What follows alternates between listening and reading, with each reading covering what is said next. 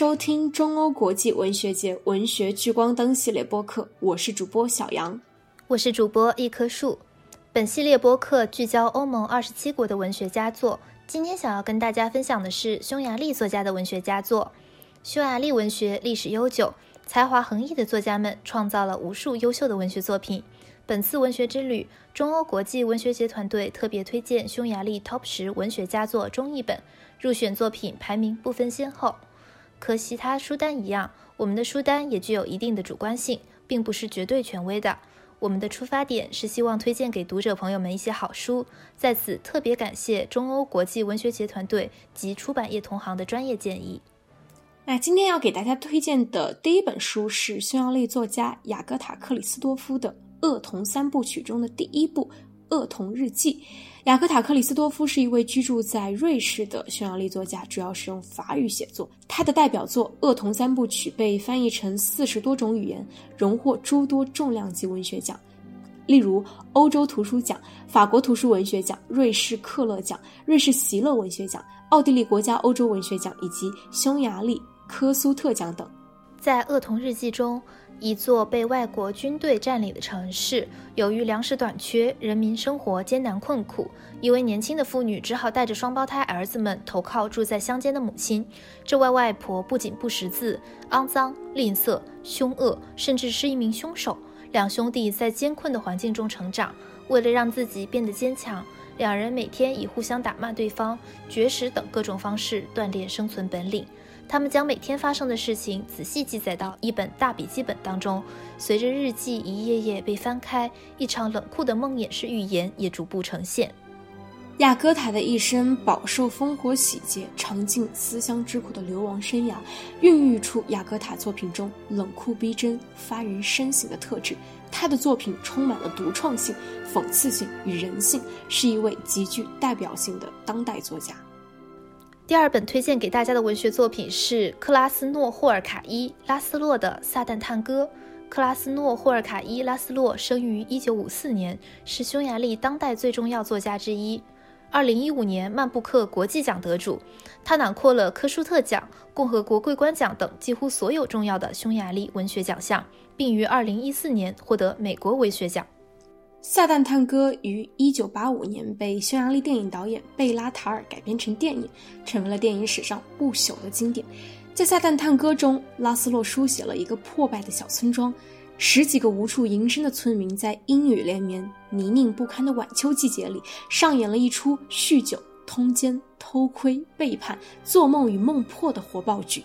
冷漠与麻木，残忍地虐杀着一切生机，直至两个骗子的出现，点燃了所有人的希望，引领他们迈着周而复始的死亡舞步，走向想象中的光明未来。译者余泽明挑战不可能，创造出了翻译史上的奇迹，精准还原了拉斯洛极致的语言，堪称翻译史上的奇迹。接下来为大家介绍的这本书是米克洛什哈拉兹蒂的《天鹅绒监狱》。米克洛什·哈拉兹蒂生于1945年，是匈牙利当代重要作家、思想家、人权运动者、大学教授，同时也是匈牙利民主派译者最重要的地下期刊《讲述者》的编辑和突出贡献者。《天鹅绒监狱》是一部探讨东欧被囚禁的艺术、泄露统治者内心秘密的地下文学。有一个天生爱唱反调的人，以一种御用作家之良心的口吻所写。他抽丝剥茧、层层深入地剖析了被审阅的文学和匈牙利艺术家、知识分子的精神世界，极富洞见地描述了镣铐下的美学、艺术家与现代社会主义国家之间的共生关系。之前在为大家推荐意大利书单的时候，介绍过一本奥斯威辛集中营回忆录《被淹没的和被拯救的》，而接下来我们要介绍的这位匈牙利作家。凯尔泰斯·伊姆雷是二战大屠杀的幸存者，因此他的作品常涉及的主题包括纳粹集中营、独裁、个人自由等等。而我们今天要推荐的这部凯尔泰斯·伊姆雷的作品。无命运的人生是他根据自己在集中营的亲身经历写成的一部自传体小说。一九四四年春，布达佩斯的十四岁少年克维什·哲尔吉在上班的途中被抓到集中营里。从奥斯维辛到布痕瓦尔德再到蔡茨，辗转流离间，老实乐观的折尔吉和大多数犯人一样，自然地适应着越来越恶劣的生存条件，直到最后身体严重衰竭，丧失求生的意志。折耳机以小孩懵懂的观点看世界，在他天真平静的叙述中，看不见任何解释和评判。在他的眼里，集中营里发生的一切都很自然，尽管环境恶劣，也并非没有幸福的时光。瑞典文学院院士称，《无命运的人生》是凯尔泰斯文学创作的中心。书中对小男孩在奥斯维辛蔡茨布痕瓦尔德的生活和苦难，简明直白、平淡质朴的描述极具分量且无可辩驳。这种分量不仅将此书置于个人文学创作的中心，也将它推向当代欧洲文学的中心。那今天的书单介绍到现在呢，我们会发现匈牙利的文学作品好像都自带一种暗黑的现实主义色彩，这兴许和他们的民族命运以及国家历史关联密切。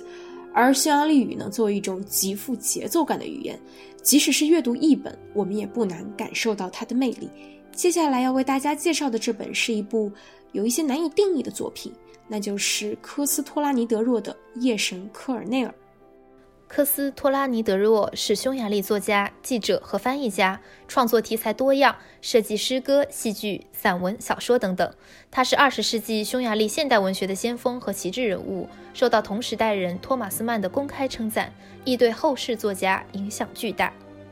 在《夜神科尔内尔》中，主人公艾希蒂·科尔内尔是一个来自外省的文学青年。在首都，他经历又怀疑过一切，像一个玩世不恭的孩童，寻找着世间种种光怪陆离的幻想，以严肃的游戏作为生活的形式，顽皮地对待死亡和生命，简洁又深刻，怪异又明晰，平易却哲理，悲伤也亲切。夜神科尔内尔在德语、西班牙语版本的书名被翻译“艾希蒂·科尔内尔自己时代的英雄”。然而，科斯托拉尼不仅给了夜神科尔内尔一个时代，更给出了一个时空，而且是多维的时空。艾希蒂·科尔内尔的人物形象被视作匈牙利乃至中欧文学的现代堂吉诃德，也曾对达尼洛·契什、米兰·昆德拉产生过启发。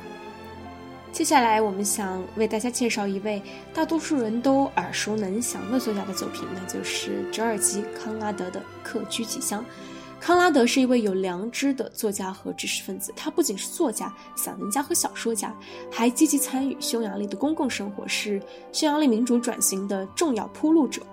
这部由世界著名的作家、散文家、小说家写就的充满力量。具有高度文学性的回忆录，漫然地追溯了他在大屠杀期间的匈牙利童年，以及1956年匈牙利革命时期他的学生生活。虽然他书写的是作者作为一个知识分子和作家的成长经历，但他首先是一份对民族身份和个人身份冲突之间的深思。这是一部关于战争、政治与生活的回忆录。前半部分的离去与归来，讲述了二战时期作为一个犹太人可能经历到的。爱与背叛、危难与离奇。后半部分日食时分，独立山丘则聚焦中欧知识分子在革命时代的行动，面对监禁与审查时的对抗，以及彼时不得不面对的去国与留住之间的选择。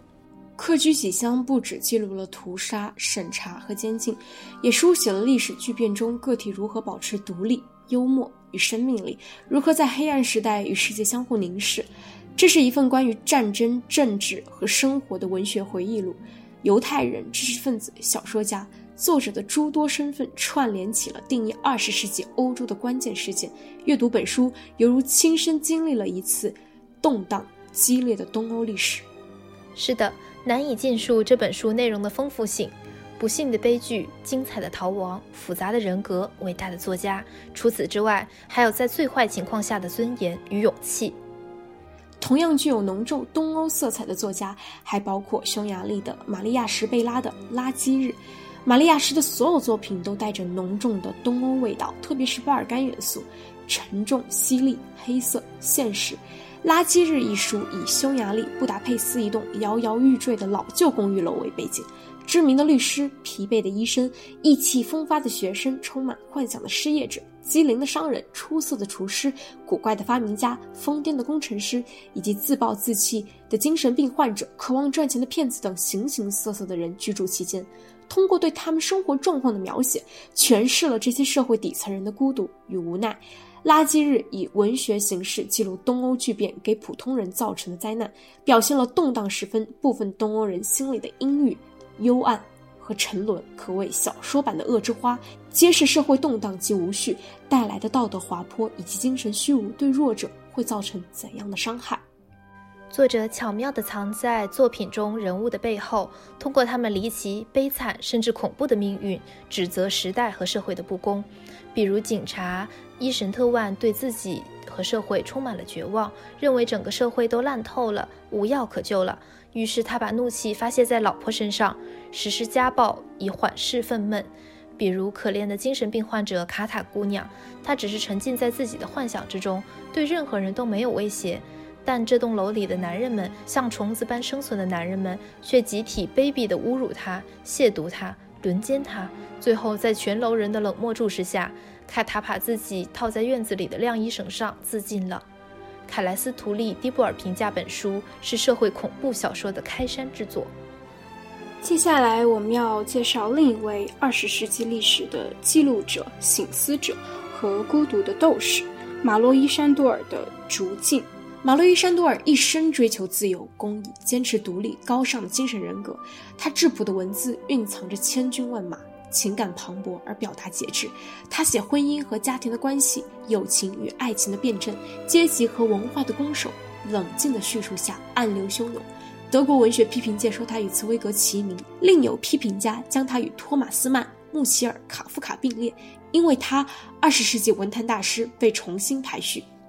小说逐渐成为马洛伊·山多尔最受欢迎之作是必然的。它抵达了诗的纯度。在这部语言密度大、叙事空间结构精密、旨在探测不同精神取向者之间的深层精神与道德矛盾的现代小说杰作中，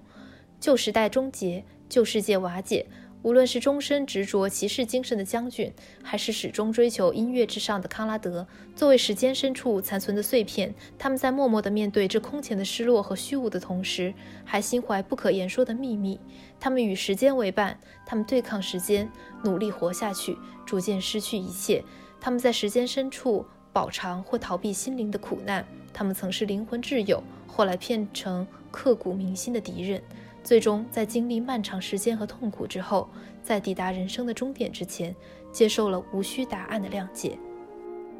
在这部篇幅不长的作品里，马勒与山多尔展现出令人震惊的语言才华和小说技艺。他将貌似悬疑小说的结构和叙述方式与古典、浪漫而又神秘的气质融合在一起，构建起那个包含了爱与背叛、记忆与毁灭。精神与时间等古老话题和解体重构共进的世界，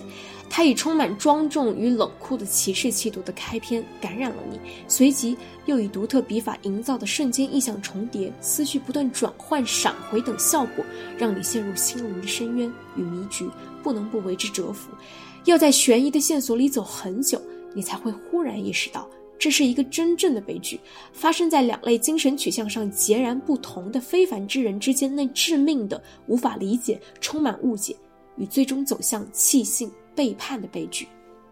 接下来我们要讲的，同样是一位具有人道主义精神的作家、历史学家道洛什·久尔吉的《一九八五》。道洛什·久尔吉被誉为最能代表欧洲精神历史的中欧人。写作主题聚焦于冷战时期的东欧社会，特别是东欧知识分子的精神生活。本书写于1981年，但直到1990年的匈牙利体制改革之后才在国内出版。1982年西德出版时非常轰动，随后在日本、丹麦、瑞典、美国、英国、法国、土耳其等国家出版，反响巨大，可以说是东欧巨变最早、最准确的预言之声。因为先有1985的存在。村上春树将奥威尔致敬的小说命名为《E.Q. 八四》。一九八五乃一九八四续作，精神不变，但对政治的观察，尤其是政权及政治立场更迭的本质，较奥威尔更深切。或许是身处极权主义核心圈的缘故，但其描摹人性之深刻，则与奥威尔相差甚远。此书最后远离了反乌托邦小说的本性，变成了政治图谱的讽刺性解读。续写《一九八四》是有极大风险的，还好作家有着丰富的集权政体生活经历，并未写成狗尾续貂之作，而是以黑色幽默的形式预言了后集权体制的发展。道洛什·九尔吉以多视角回忆录、新闻、通稿。歌词等丰富的形式，生动地描绘了革命和社会运动中出现的激进、中间、温和三个派别的思想碰撞交锋情况。此外，还把序言、后记甚至注释糅合进故事当中，一本正经、煞有其事的多维度立体化叙事。采用的是比《一九八四》更为后现代的写作方式，包括文本拼贴以及注释写作，尤其是故事过半，注释里开始展开情节。这部反乌托邦作品简直可以当做科幻小说来读，读者们不妨一试。最后，我们想为大家推荐的是克鲁迪·儒洛的《太阳花》。